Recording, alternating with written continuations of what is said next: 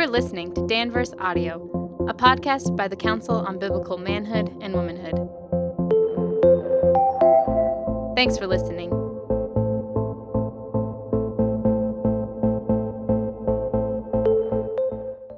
My name is Scott Corbin, and I am privileged to be sitting here with Evan Lenow.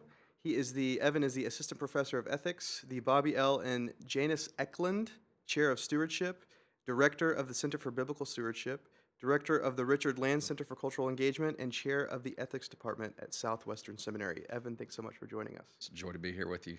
So, Evan, um, thanks so much for joining us on Danvers Audio. I wanted to go ahead and get started. Um, can you tell us a little bit about your work and how you came to want to pursue doctoral studies in ethics? Sure. Um, I attended Southeastern Baptist Theological Seminary, went there um, with the expectations of uh, completing an MDiv, uh, maybe pursuing doctoral studies, but really with a focus on um, pastoral ministry. And uh, my very first semester, I took uh, the basic Christian ethics course uh, with um, the man who would ultimately be my PhD supervisor, Mark Liederbach.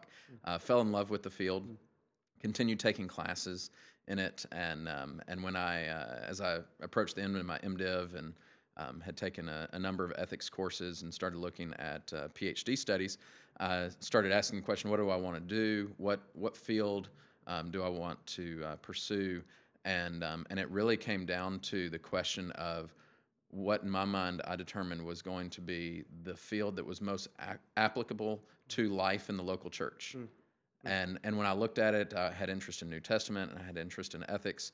And um, and even though there's obvious application of uh, in-depth study of the New Testament and Greek in uh, in the local church, I realized the questions everybody were was asking, mm.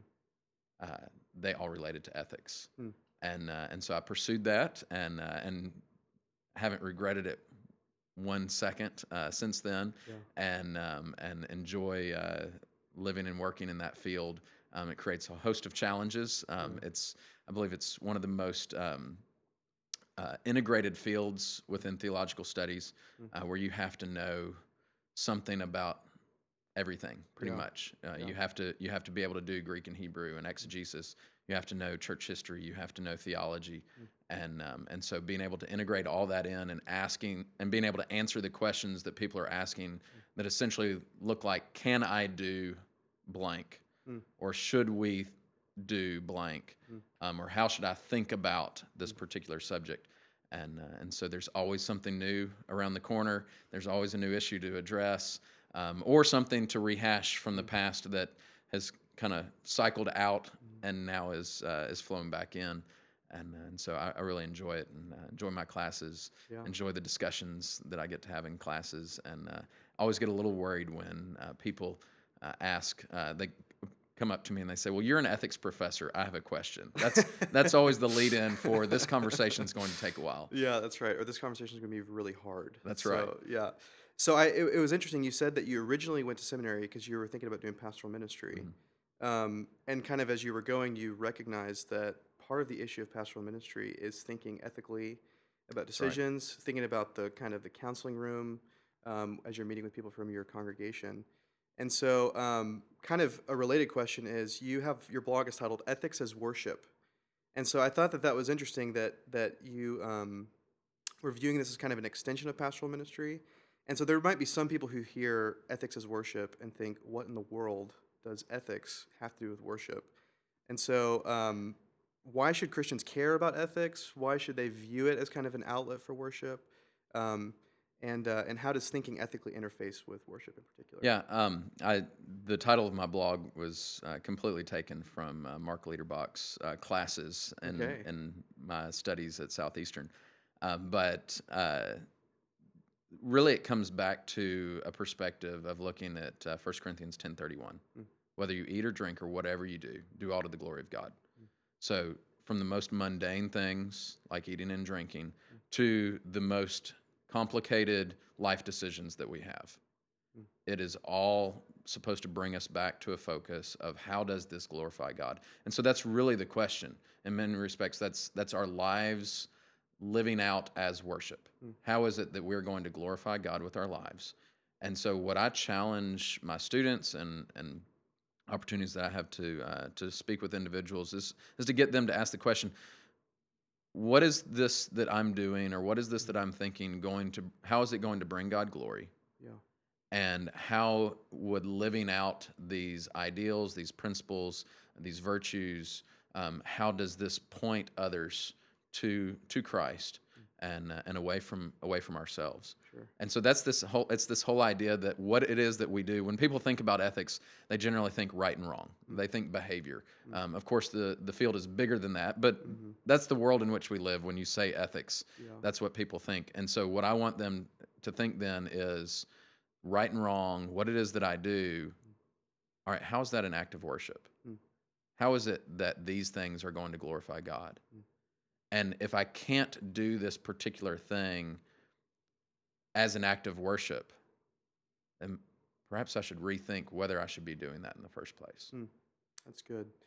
And it's interesting too because I think that um, at least one of the things I've seen with my generation, I'm a millennial. I'm like right in the middle of the millennial generation.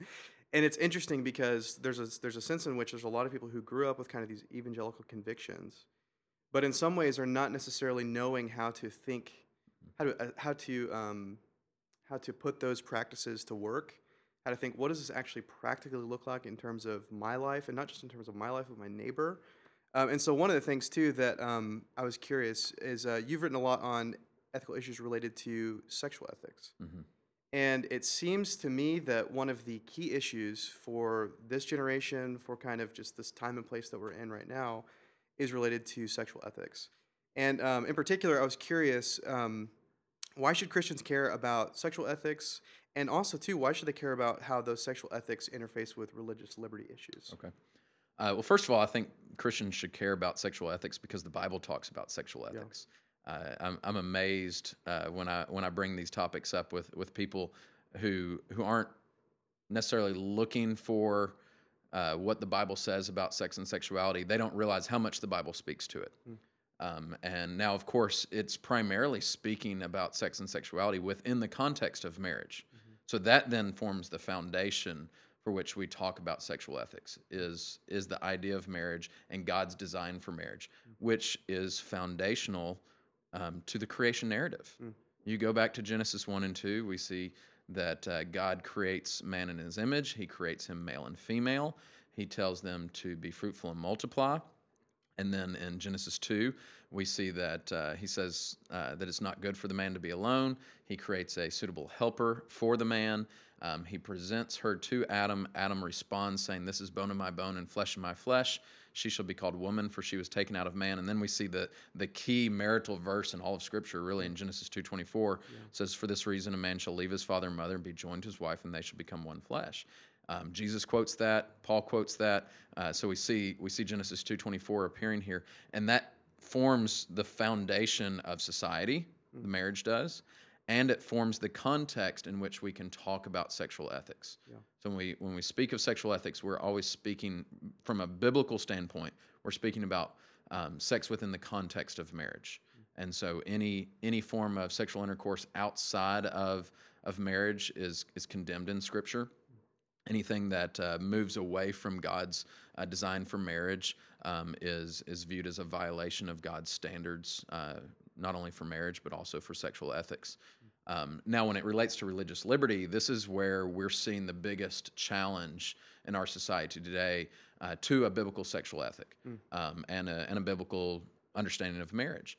Um, so, what we see is uh, people uh, making arguments for variations on marriage. So we have the the recent Supreme Court decision back in the summer um, of Obergefell v. Hodges um, redefining marriage, and uh, even there in the uh, in the majority opinion, uh, Justice Kennedy notes that that people of faith and goodwill should be allowed to continue to hold their views on marriage, despite the fact that we're redefining marriage.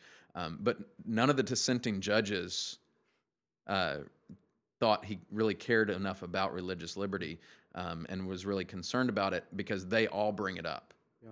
And in fact, uh, uh, Chief Justice Roberts really takes Justice Kennedy to task on the challenges to religious liberty that will come for those who do not adhere um, to the new orthodoxy of society related to marriage and sexuality. Um, and so these are the challenges we're going to see. But in reality, um, our uh, a, a, a robust doctrine and robust policy of religious liberty actually promotes family. It promotes life. Um, it will it will ultimately demonstrate itself as the church uh, lives out a biblical understanding of marriage and sexuality. It'll actually demonstrate a that this is the this is the ethic that will result in the uh, most stable society. Yeah. And it's interesting, too, even thinking about how the family is kind of this nucleus out of which societies are then built, which kind of seems like one of the major kind of objections to people in saying, hey, if we're going to redefine this thing, we need to understand that really society itself is kind of bound up with this because the way the family goes is there's a sense in which it's like what happens within families is that citizens are cultivated, which then means um, implications for larger issues with our with our culture. So Yeah, children don't pop out of the womb as fully productive, useful members of society. yeah, They have to be trained. They have to be brought up. Well, what even secular research tells us is that the best place to move from infancy to an adult member of society who is responsible, who produces goods or services, and all, all those things, the best place for that process to happen is in the home of the married mother and father hmm. of that child. Hmm. And so if we lose the stability of the family in our society, we actually lose the stability of our society. And I, I think we're reaping some of some of the whirlwind right now as a result as a result of some of our anti-marriage policies, uh, particularly here in the United States, um, starting in the '60s and moving forward. Um, we're actually seeing the result of that now with with high rates of um, uh, dropout from education, so high school dropouts, violence, uh, broken homes, the uh, the financial consequences of uh, family instability. All those things are the results that we're we're reaping from several decades of uh, of bad Yeah. policy. yeah. Now, just real fast, if there's someone who wants to read more about some of these things, what are some resources you would recommend? Uh, related to marriage and family. Related to marriage and family, and kind of how, especially how that interfaces with society and things like that. Some of the best material out there that you can find is, comes from the National Marriage Project, which is housed at the University of Virginia. Brad Wilcox, Wilcox, yeah. uh, heads that up. In fact, uh, just was in a session where he was speaking just a little bit ago, um, and uh, that's some of the best material. And, and what he's going to be looking at it from is a as a sociological perspective of here here's what we see, here's what the research is showing us as relates to family, and what his uh, research is demonstrating is that the most stable societies are the result of stable families where you have uh, the biological mother and father who are married, raising these children, and um, and so it helps fr- from an economic standpoint. It helps from a, a government standpoint. It helps from a social perspective. Um, so, uh, of course, one of the from a theological perspective, one of my one of my favorite uh, books to read is God, Marriage, and Family Yeah. uh, by Kostenberger and Jones. a great- um, great it's book. Excellent book um, that'll talk about the theological perspectives on these things as well. That's right. Um, so currently, we are meeting at the ETS annual meeting in Atlanta, Georgia, and Which uh, I affectionately call a nerd convention. Nerd convention, that's right. It's like this whole week, you know, the AAR and SBL are next week, so it's like peop- nerds of the world unite, you know, right. evangelical nerds of the world unite. Um, and so one of the things I was doing um, in prepping for this interview is I was looking at some of your recent work um, and some papers you've published. And a paper that you published a couple years ago is titled The Forgotten Virtue of Friendship, Thomistic Friendship and Contemporary Christian Ethics. And I was really kind of interested in that. And so I was, I was curious if you could maybe talk about what does maybe Thomas have to teach us about about friendship, and also too, um, how can we, or, or I should say, why is friendship crucial um, to the Great Commission? Why, why is it crucial for evangelicals to cultivate good friendships? And so, yeah, Yeah, uh, well, that uh, that paper that I presented uh, at ETS a few years ago um, is actually part of my dissertation uh, that I wrote, uh, and so I was I was dealing with um, in that part of my dissertation dealing with uh, Thomas Aquinas and his uh, what he what he wrote on friendship and how it how it intersected with um, with Christian ethics. And uh, and so it, what Thomas can teach us, a, is what we have done very poorly in an American society. We're very individualistic. Um, it's all about me, what I want, um, versus uh, if you look at Scripture and you look at how uh, relationships are described, there's uh, a focus on community. And, uh, and so Thomas deals with that as uh, friendship, uh, using the, the Latin term caritas, um, that's sometimes translated love or charity and uh, he describes it as friendship. And so he talks about the relationships that we have, uh, even kind of building what I would describe as concentric circles of friendship. And so you have your innermost circle, and it, it keeps moving out. Um, but within those circles of friendships, ultimately you get to enemies, are still within that circle of friendship. And now it's at the far outside of reaches the of, those uh, of those concentric circles, but still, and but again, he's he's getting that from the command that Jesus tells us to love our enemies. And, uh, and so so it's this idea of friendship that uh, we have we have really abandoned in large respects in uh, in an American society because uh, we want to be so focused on the individual. Um, we don't know our neighbors. Uh, you, you live in a community and, and you may not know your neighbors, the, the people who live right next door to you. Um, you uh, we have forgotten what it means to have close personal friends that we can trust, um, that we can confide in, and um, and that uh, that will hold us accountable to the things that we say we're going to do and the things that we say we believe. Um, the uh, the primary location for this for believers is the church. But how many times do you go to church and you sit down in the same pew that you've sat in for the last 10 years, and outside of maybe a couple of people in your Sunday school class or your small group, um, you really don't have any relationships with any of those people? Well, that would have been completely foreign in a New Testament context. And, um, and so a lot of that results from this idea that we don't, we don't understand the idea of friendship, um, how to relate to one another, how to love one another as Scripture commands us to love one another, and um, and I think if we would, if we could recover that idea of friendship, um, we would find stronger families, stronger churches. We wouldn't have these conflicts in our churches about you know the the style of music that we like Yeah. or you know I, I really don't like the color of the carpet or i prefer i prefer theater style seating over pews those types of things become ridiculous in the context of the relationships of friends Yeah. You look past the things that the things that really don't matter that you might disagree on and you're united on uh, on the larger issues and uh, and you're you're joined together in true friendship and that that's really what we need to strive for in the church today Yeah. And there's even a sense in which the New Testament kind of assumes, um, even for the body life, that we need to be friends. You know, Yeah. if, if we're going to fulfill kind of this idea that we're this working body that's working together um, with all of our giftings, there's kind of an assumption there that you actually like the people that you're that you're, you know, covenanted to. Yeah, and, So- and you you can go to uh, to First Corinthians twelve, for example, and and look at the body, and you see the different the different members of the body, but we're all one. We're all working together, and when when a a quote unquote less respected part of the body is damaged, it's all parts of the body that come to its aid. that's right. So there's not there's not this hierarchy of oh, okay, well that person doesn't really matter. Hmm. You know, in, in the in the, using the metaphor of the body, even even the little toe matters, Hmm. and it, you don't have to have an injury to the head for there to be a problem. That's right. You can have an injury to the little toe, and there can be a problem. Hmm. And um, and so the whole body comes comes to the aid and uh, of that one that is hurt, and uh, and so that's uh, we don't do a very good job of it That's right. today.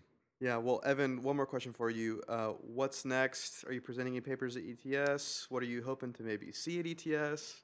Um, yeah, what's next for Yeah, um, I am presenting a paper uh, on Wednesday afternoon. I'm presenting a paper entitled "Is It Adultery? Uh, the Use of Third-Party Gametes in Assisted Reproductive Technology." So it's the uh, asking the question of if if you're going to use uh, donor sperm and or eggs in um, assisted reproductive technologies like in vitro fertilization, um, does that amount to adultery? And uh, and you know, I'll give you a little bit of insight. Um, my conclusion is that it is. That actually violates uh, three purposes of marriage. It violates the fidelity of marriage because you've brought a third party into uh, the marriage, even though you, intercourse is not taking place, but it's still biological reproduction is still a sexual process, um, even in a lab setting. Um, and then it also violates the um, the procreative aspect of marriage because procreation is designed from the beginning to happen between the married man and woman, and so now procreation is happening between two people who are not married. And then finally, it violates the unity of marriage, mm. and so the, the unity of marriage we see in Genesis two twenty four, the the one flesh union, um, is this idea of no matter what the circumstances, mm. we're still bound together. Mm. And if if I am deficient in one way or you are deficient in another way, that doesn't mean that our that we have to seek to rectify those deficiencies outside of our marriage. And um, so I'm making the making the case that uh, that it is adultery. Yeah, well, sounds very interesting. And then beyond that, I Yeah. just I enjoy being here. I get to I get to run into some former students. Yeah. Um, I get to run into former classmates Yeah. uh, who are spread across the country. Um, That's probably what I like the most is And you get to go to the bookstore. I get to go to the bookstore and um, and enjoy uh, enjoy all the aspects of my nerd convention because right. Deep down I'm a nerd That's and right. and so I enjoy these types of things. we all are in some in some ways. So, Evan, thank you so much for joining us on Danvers Audio. It's great to be with you.